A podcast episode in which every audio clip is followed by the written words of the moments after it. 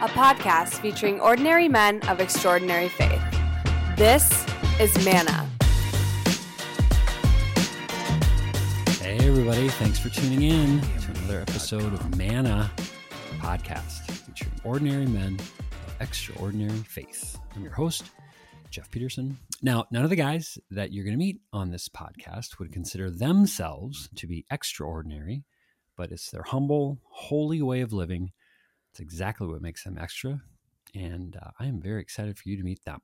So, hey, we've got a neat one for you uh, here today. Um, neat, I don't, I don't, know if anybody says neat anymore. Um, uh, maybe we should bring it back. Uh, anyway, every once in a while, um, we have an opportunity here on the show to be introduced to men outside of all of our personal circles who are doing very cool things out there in the world that align with the kind of the mission of Manna. And today's guest and his work is a great example of that. Uh, he's the author of a uh, still relatively new book, uh, came out last spring, called Milestone to Manhood A Christian Rite of Passage to Help Your Son Make the Leap from Boyhood to Manhood. Very cool.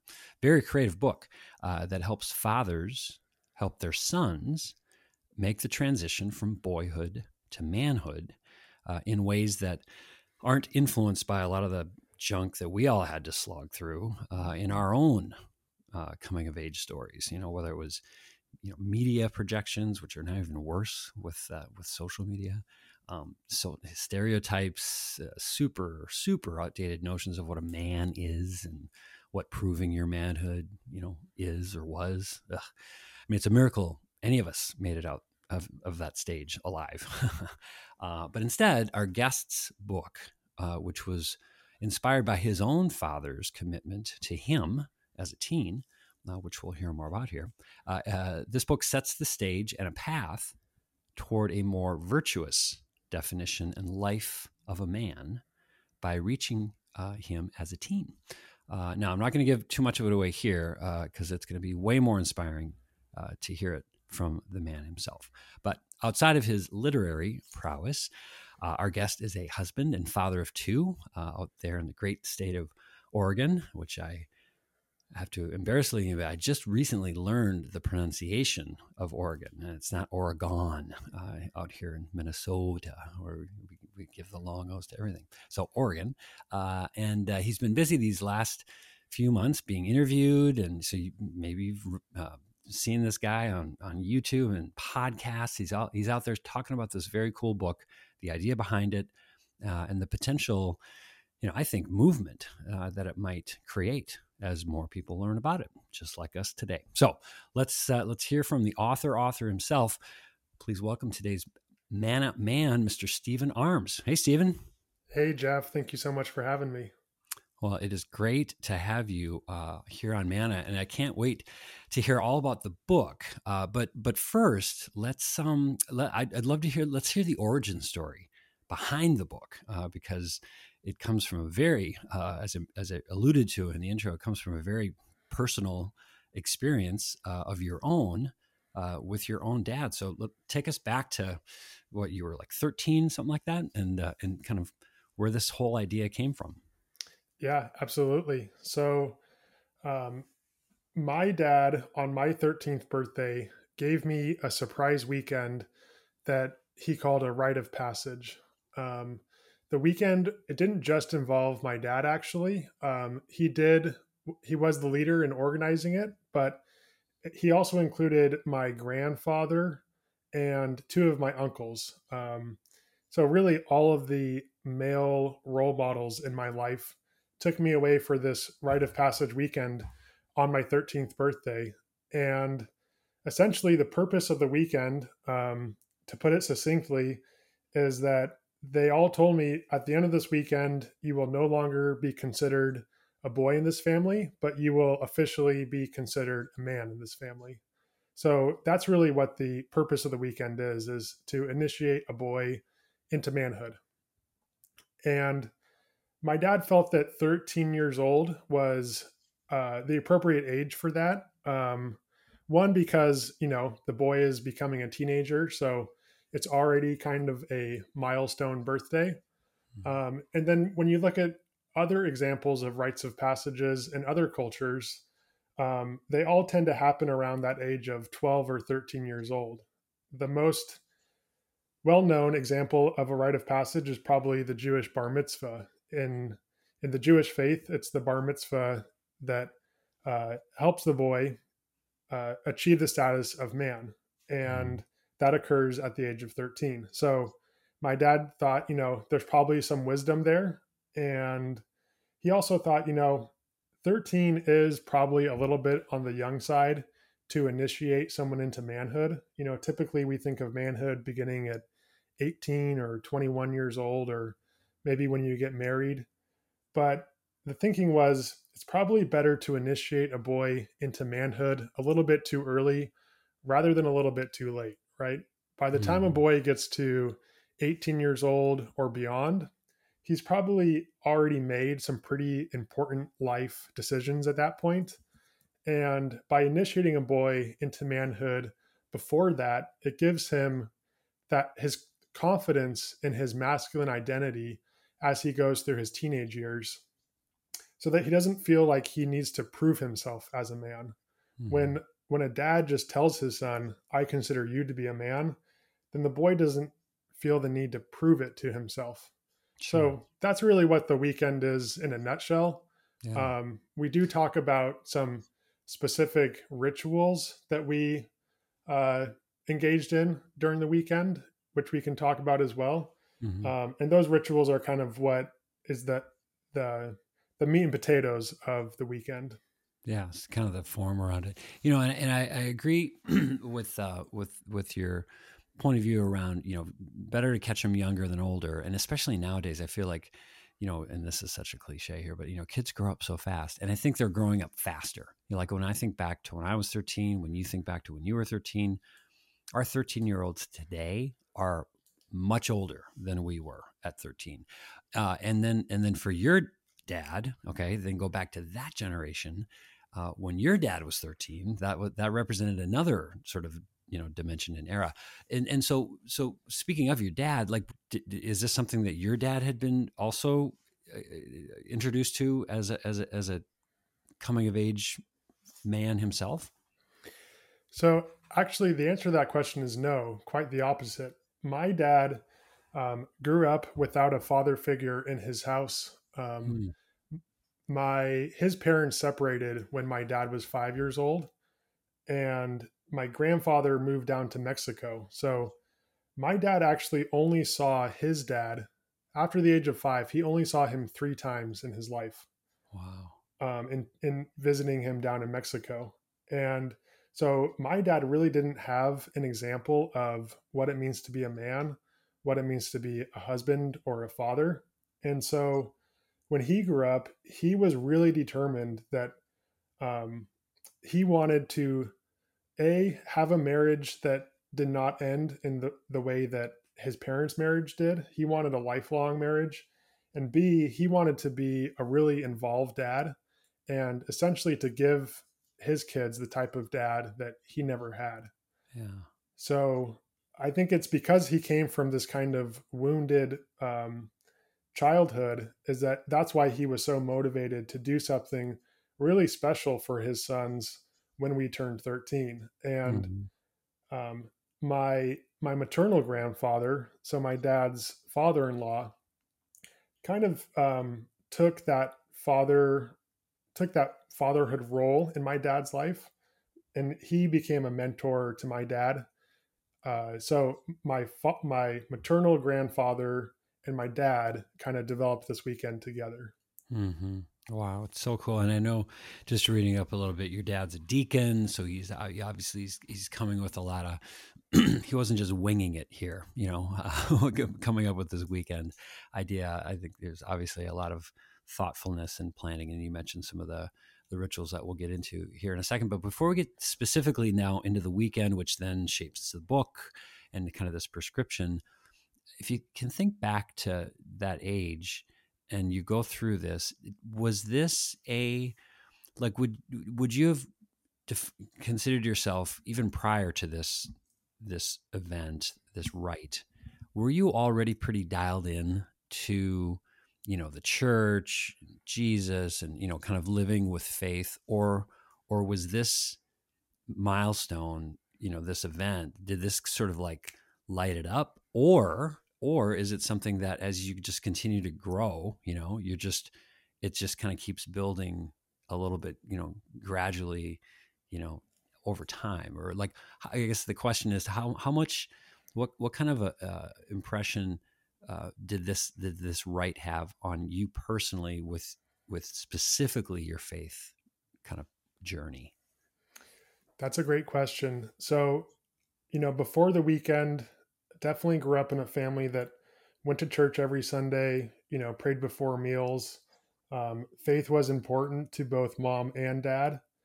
Um, but you know i was a 12 year old kid and i think i had the faith of a 12 year old kid you know? Yeah um, the weekend itself, there were definitely a lot of elements of the Christian faith in it. So there's a scripture sharing exercise, there's blessings, there's prayers, uh, there's a lot of symbolism uh, for the Holy Spirit. We light a fire during the weekend, which represents God's presence in our life. Um, so the weekend is definitely centered around the Christian faith. Um, I think you know, le- even leaving the weekend, what was what made the biggest impression on me was probably hearing the stories from my dad, my grandfather, and my uncles about how important their faith was to them and why they're Christians, um, how it affects their life. And they really were able to share kind of concrete examples um, during the weekend with me about why their faith was so important to them and how they kind of lived it out in their lives. I remember my dad um, during the scripture sharing exercise, he shared the Beatitudes and how Christ says, um, you know, blessed are you when they persecute you.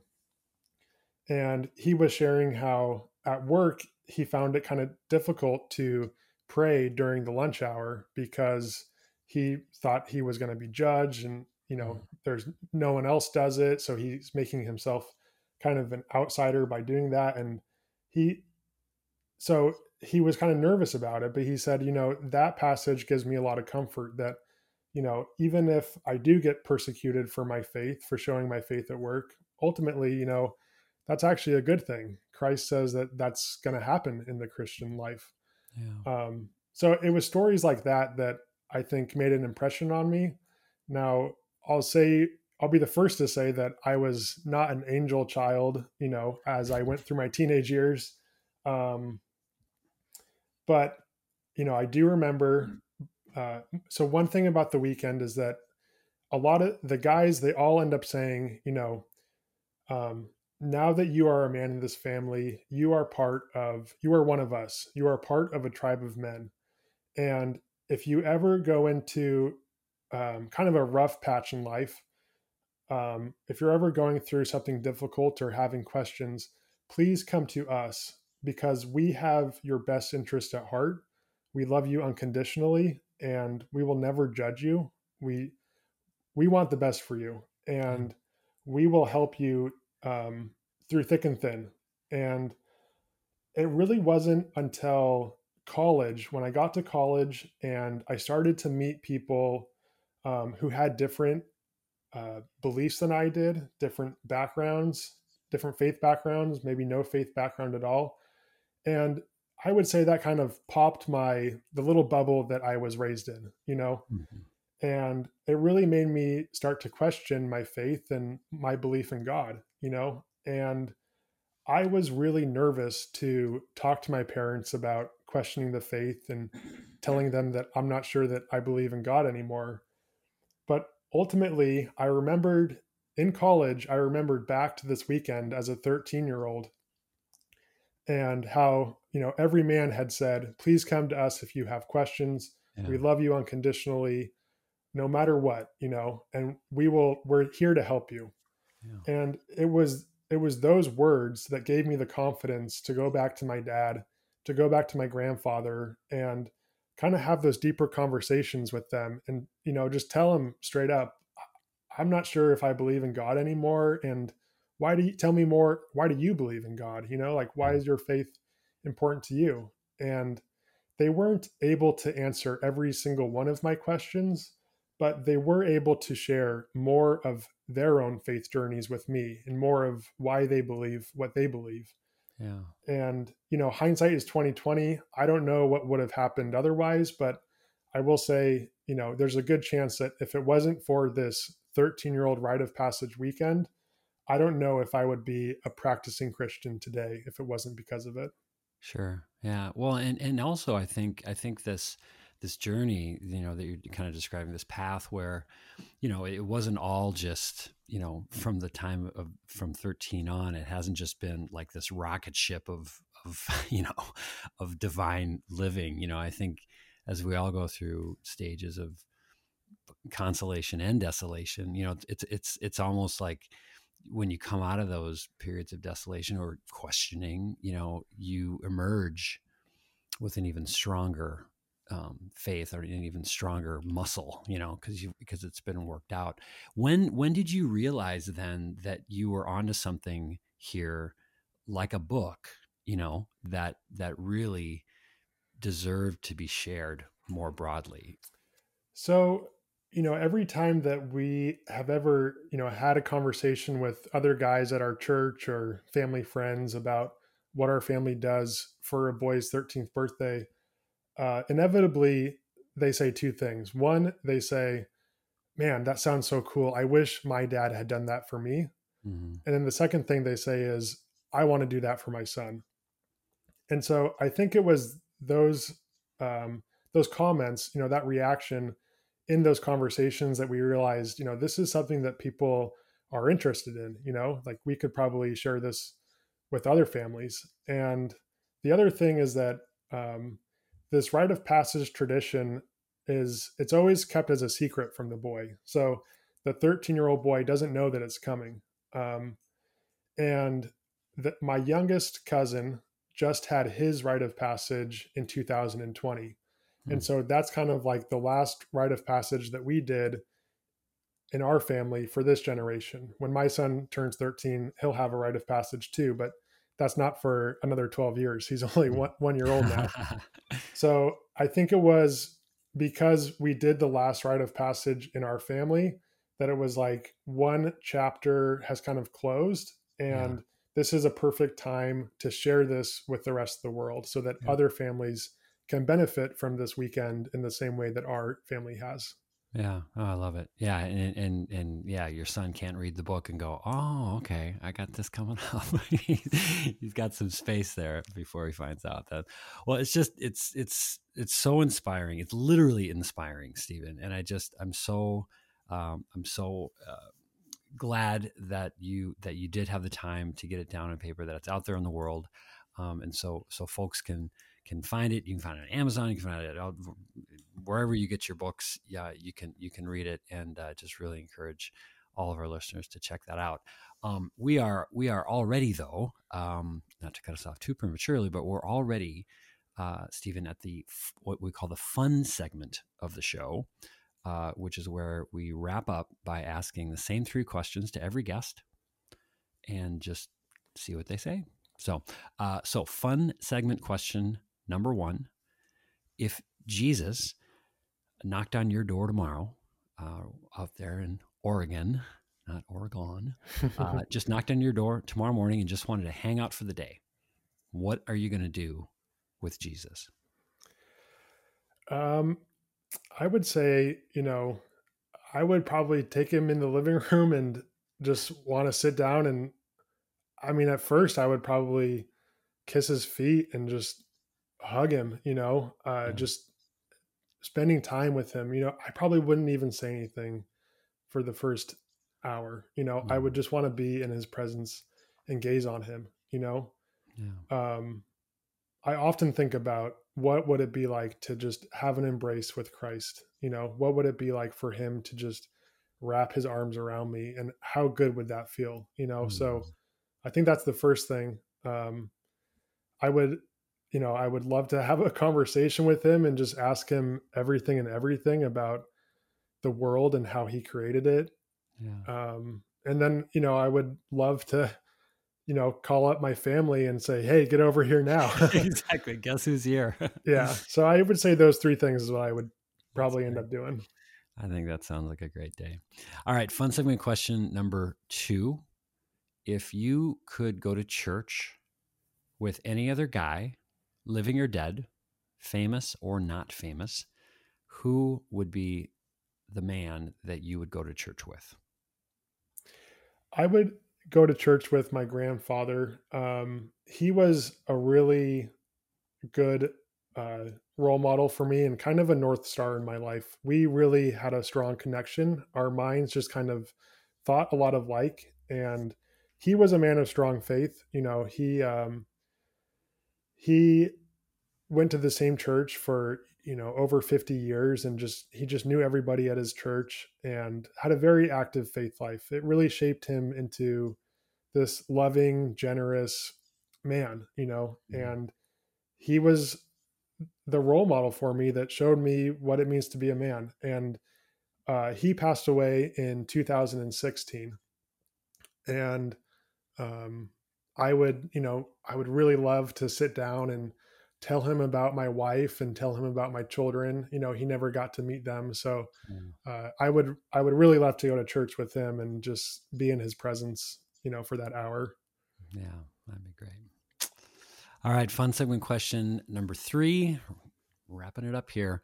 Uh, if you could give uh, one piece of advice to a younger man kind of coming of age, maybe this exact stage that we're talking about here. Uh, a, a, piece of advice about living, you know, a confident, you know, humble yet uh, holy life of faith. What would be that one piece of advice you would you'd give? The first that comes to mind is probably to be um, very careful about who you select as friends and who you spend time with because the men that you're closest with, your the peers that you are closest with, will have an incredible impact on how you think, how you spend your time, um, and they'll have an incredible impact on your life. You know, um, so I would say that if there was one piece of advice I would give right now, it's probably be very careful about who you select for your friends and who you, who you allow to influence yourself. Yeah. No, I think that's great. I think that's good for adults too. I think we can we can also take that for ourselves, and uh, we are we're we're an average of all the people that we hang out with. I heard that years ago, so I always think about that. And my average just went up meeting you, Steven Arms. So thank you so much uh, for again for listeners. Uh, the book is called Milestone to Manhood: A Christian Rite of Passage to Help Your Son Make the Leap from Boyhood to Manhood. Check it out, Amazon, wherever you get your books. Um, get it, read it uh, if you've got a son, I would encourage you to really think about orchestrating this. Uh, I just, I, I, I, uh, I, think it's just a super creative idea and something that can really uh, reap dividends, virtuous dividends mm. for both the boy and I think anybody who's uh, around that uh, boy now man as he as he goes through life. So thanks again, Steven. It was great to meet you, and thanks for all the work you're doing. Thank you so much for having me, Jeff. It's been an honor to be on your show. Thank you for listening to Manna. If you have any questions or recommendations for future guests, send them to mannapodcast at gmail.com.